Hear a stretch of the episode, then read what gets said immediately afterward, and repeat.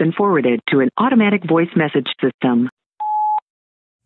Bitch, I cannot believe you're making me do this by myself this week. Just kidding. Good luck moving and pray for our listeners. Hey guys, so welcome back to Figuring It Out with Grace and Kaylee. Except for today, sadly, we have no Kaylee. She is busy moving, which is apparently something we both felt so compelled to do this year. so, rightfully so, she's taking some time to get situated and settled. So, I'm just hopping on here to do a mini bonus episode for you guys this week. And honestly, this week was kind of cool because we are celebrating our 30th episode. And I could celebrate every episode that we drop just because I'm so proud of us for for doing this and learning and laughing and continuing to be committed to building our relationship with you guys. And we're so happy that you're here. So, in honor of 30, I am going to share what I'm calling life altering thoughts. So, we've talked about journaling a lot on this podcast. And for me, every time something pops into my head, I jot it down. And these are some that really stuck with me throughout my 20s. I'm also turning 30 this year. So, yeah, let's just dive into it. I am going to share some shit that resonates and has stuck with me, and my therapist confirms they're all right. so I feel safe to share with you guys. Let's fucking hit it. Numero uno life's fragility shouldn't scare you, it should empower you. I use this thought when I get angry. So when I catch myself getting mad at anyone, but we'll use my partner as an example, I have to practice this specifically. Is this argument worth it if we both didn't wake up tomorrow? It's just never worth it. Never worth it. I will caveat to say you need to communicate what you need and your boundaries and your frustration. And having a healthy conversation, even if it's a fight, is absolutely necessary. But when a conversation turns from being an argument to being sourced from a place of anger, that's when you got to just like shut it down, stop yourself. There is nothing more precious in this life than time. And you have to allow that to empower you to be the best version of yourself. Number two, when I catch something taking me out of my vibration, I have to focus on coming to peace with it and or just remove it from my eyesight immediately. So, a few things. I'm always talking about vibrations, and I realize not everyone's on that train with me. For those that don't resonate with your frequency or your vibration, think about it as like your place of peace. So, I am operating from a specific place of peace where I'm at my highest, best self. Some days my best self is not as great as the day it was before. It just changes with your environment, what you're dealing with, your emotions. So, our goal in life is just to be our best selves, right? So, when I'm at a, my highest vibration or I'm operating in my vibration, it's just me referring to being at my optimum self. So, with that, this really resonates to me when I start experiencing jealousy. I so desperately want to be a person that just doesn't have that emotion. I think jealousy is just like cringy and gross and evil and just bleh. But we're human and it's life, and we are jealous on social media. We are jealous of others' opportunities and experience. We can be jealous in friendships and relationships with our partner. And I just don't tolerate it with myself. It doesn't mean I don't experience it. It's just that I won't I won't entertain it. So when jealousy hits for me, I immediately have to remove it. And if I can't remove it, then I have to find a way to come to peace with it. So, for example, if I'm following an Instagram account that maybe it's like a travel blogger and she's constantly traveling and I haven't been able to plan a trip for several months for whatever reason. And I start to be like, wow, why isn't my life like that? Then it's a quick unfollow or maybe just a mute until I come to a better place because I like the content, right? Now, if it's someone in your life and you can't really like remove that person, trying to think of an example because honestly, I really don't have many as I always remove it. Actually, shit, I do have an example.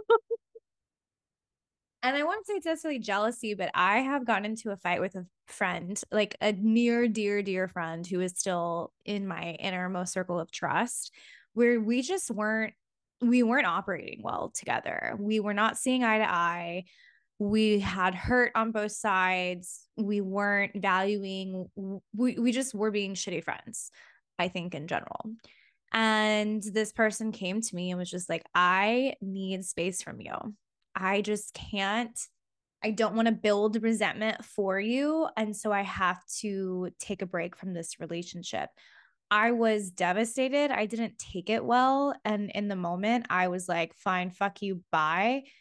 In hindsight, I am really proud of my friend for coming to me bravely and having the strength to have that really hard conversation because the result was we became even better friends. This person's still in my life. I love them beyond words.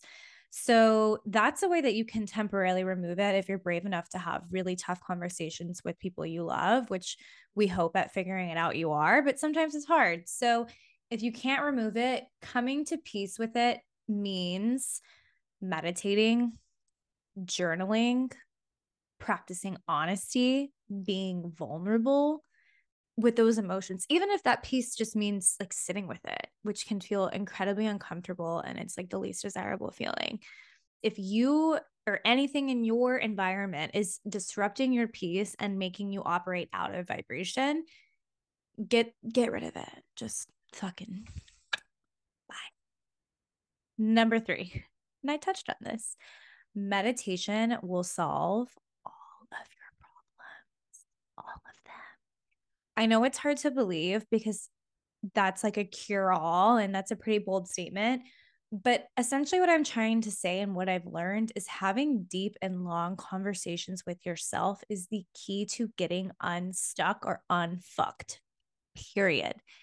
We are constantly sourcing outside opinions for our life choices. And we're never taking the same amount of energy and asking ourselves how we really feel about it. So I challenge you if you are someone in a place where you're like, ah, I don't really know what the next step is, I'm not really sure where life is going, or if I want to do X, Y, and Z, sit with yourself and meditate. Even if it's just finding a quiet 15 minutes, I I do 10 like 10 minutes in the morning. I sit down. I don't like guided. It's helpful for people getting into it. I just like the gong sounds and I have 10 minutes with myself to do deep breath work and then also like let my mind explore topics that maybe I've been suppressing. It's surprising to me the things that come up when I'm meditating and things that I'm really able to see much more clearly when I just give myself the space to talk to myself.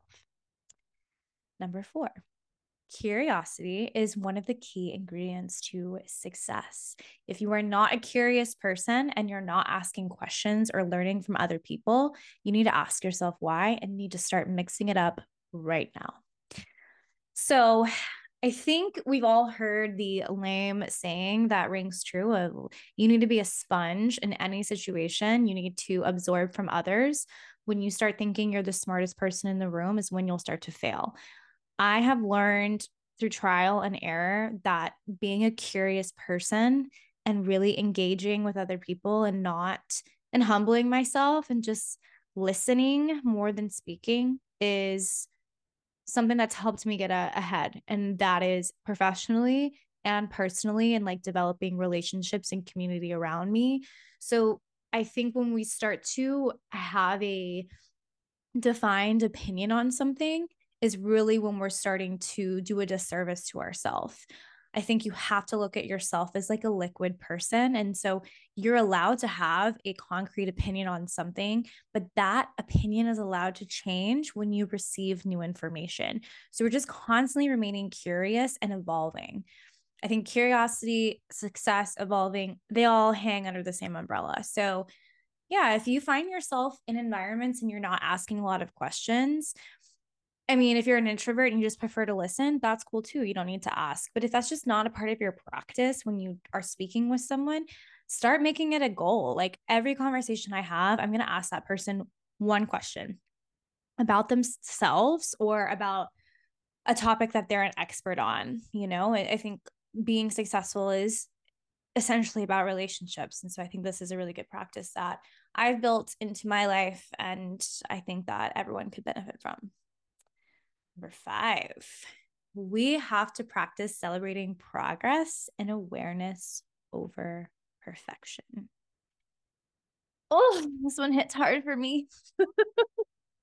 I am a perfectionist. I don't know many people that like to do things that they stuck at, suck at. I think it's easy to enjoy participating in hobbies and activities that we feel confident in. It's really hard to start from ground zero and build your way up.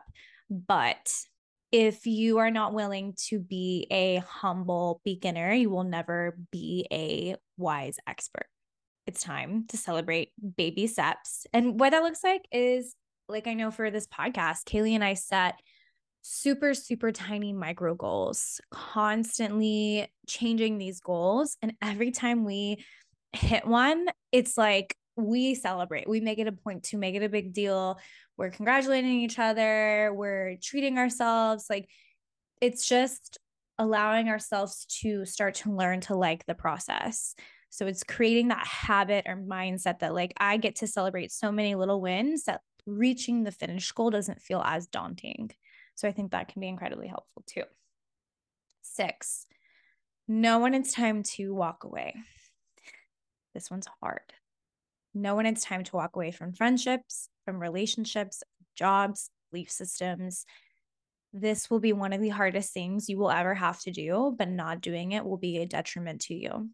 And how do you know when it's time to walk away? If you're spending time in this relationship, job, belief system, and you're feeling more miserable than you are happy at any given time, it's time for you to walk away. If your anxiety is screaming at you, just sounding the alarm systems, telling you something is up, something is off, it's time for you to walk away. If you have tried to create boundaries or be honest and that's been rejected from the other party, it's time for you to walk away. If you've outgrown someone and your lifestyles just don't mesh anymore, it's time for you to walk away. When I say walk away, it doesn't mean that there's like this dramatic or nasty ending or harboring resentment or negative feelings. Like, not at all. It's simply you honoring yourself first and knowing that this relationship, job, belief no longer serves you and you will choose you no matter what. I have ended relationships and friendships and left jobs. I've done a lot of walking away and partially because I just didn't have any other choice. Like my anxiety is a tool that I've learned to use because it will be debilitating for me until I choose to like resolve the situation. And how do I figure out what that is? Or how do I have those moments of clarity? I meditate, bitch. okay. Number seven, be incredibly intentional and specific on how you word things or say things to someone because that will make or break how a moment will go. As an emotional person, it's really easy for me to speak off the cuff. It's even easier when you're having a, a moment with someone and they invoke emotion into you or evoke. Is it invoke or evoke? I don't fucking know.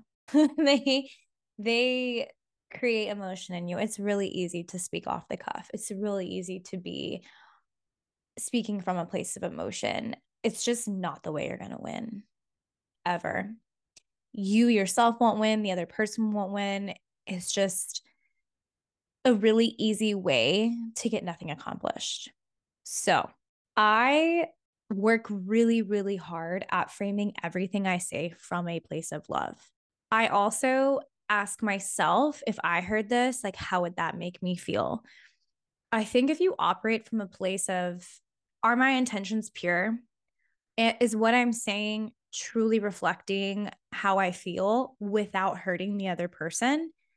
Am I being honest? Am I being pure? Like, I think all of those things are things that I think about before I speak on something that matters to me. It doesn't mean I'm sitting in day to day conversation having all these thoughts with myself, but it's become such a pattern and habit for me through work and through my personal life that it's just easy for me now to speak from a place of love, considering the other person that I'm inviting into this space, this conversation, and also like with the resolution or the outcome in mind. Something I learned in a training at work, which is like blah, training at work, but they talk about conflict a lot. And if you can't decide what the resolution is that you're looking for before you have a conversation with someone, then like it's just not worth the conversation. And sometimes that means like, hey, this is something that's really bothering me and I really want a resolution, but I understand the person or the party that I'm dealing with and me talking about it with this person, they're not in the space to be able to have this conversation with me. So it's just not worth having the conversation. And sometimes that can be really hard, but it will benefit you in the end. Number eight, it is okay to not be okay if you're even in a space where you're willing to acknowledge that sentence alone, then that's enough. That means you're not floating into the abyss of the unknown. You're just not quite ready to swim yet. Kaylee and I have talked a lot on this podcast about mental health and what it means to us and our personal journey. I just, it's something that I still have to be reminded of by people that I love when I'm just, I feel like I'm drowning sometimes. Like, oh my gosh, you know, like shit's bad and I can't swim out of it. And I feel myself slipping. People that I love get to remind me, like, it's okay to not be okay. Having the awareness of where you're at is this the only step that matters. I think that if you are in a place where you're feeling miserable and you're not willing to like say, I'm just not okay, then that's step number one. And then once you're there in the awareness of like, I'm not okay, but I know that I'm not okay. And so now I'm willing to have deep, intimate conversations with myself, making plans, making habits that are going to help me get out of wherever I am, get me unstuck and unfucked. Number nine, you've got to trust in your relationships enough to disappoint people. I feel like this is a recurring theme I've talked about. So obviously, I've learned a lot about relationships and like friendships throughout my 20s, but I had this beautiful conversation with the most amazing person in my life, my sister, who is just such a wise soul beyond her years and years. I remember one time I was telling her that I was having a lot of anxiety because I had to say something incredibly honest to someone that I loved and I knew they were going to be mad at me or upset or frustrated and I was projecting and and using letting anxiety run my mind of all the things that potentially could happen from that conversation without having any like concrete or like substance and reality on them. And she so simply put it to me where she's like, You've got to trust in your relationships and not to disappoint people. You know, if you don't think your relationship will survive this one conversation, then how is it supposed to survive the test of time? I was like, Damn, she's right. Trust in your relationships enough to be honest. And if you're not in a safe space where you feel like you can't be honest, you need to look within yourself and you also need to look at that relationship and take stock because you only we only here at figuring out want to surround ourselves with people that we're willing to be honest with and like grow and go the distance with. I have had hard conversations with everyone in my inner circle about different things and different points of life. I have fought with many of them, but love is stronger and when you love someone, you find a safe space and you work your way through it. Choose yourself. Number 10, never quit, period. I, again, wish Kaylee was here for this one because when I think of people that never quit, I think of Kaylee. Kaylee is a set, just a source of strength for me in all aspects of life. We're both people that we go zero to 100. When we commit to something, we commit to it fully. And her showing me what it really looks like to show up every single day and never quit on yourself has given me such an inspiration to replicate and do the same. We started this podcast and it really was for us. Our goal, obviously, was to help anyone along the way and learn together and grow together. And we promised each other that no matter what this experience was, we would never quit. And if it meant falling flat on our fucking faces, we would do it together.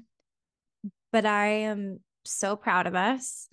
And also, I'm just so happy. I'm so happy to be here with you guys. So, never quit, never quit on yourself. And most importantly, I love you guys. And I look forward to getting back to the regularly scheduled program next week.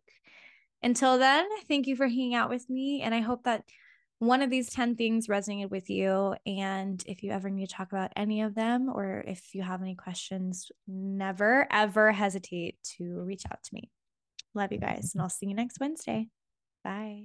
We hope you enjoyed this episode. And please, if you have not already, like, subscribe, rate, and review. You can also watch the full episode on YouTube at figuring it out underscore GK. Your support means the absolute world to us, and we look forward to seeing you guys next Wednesday.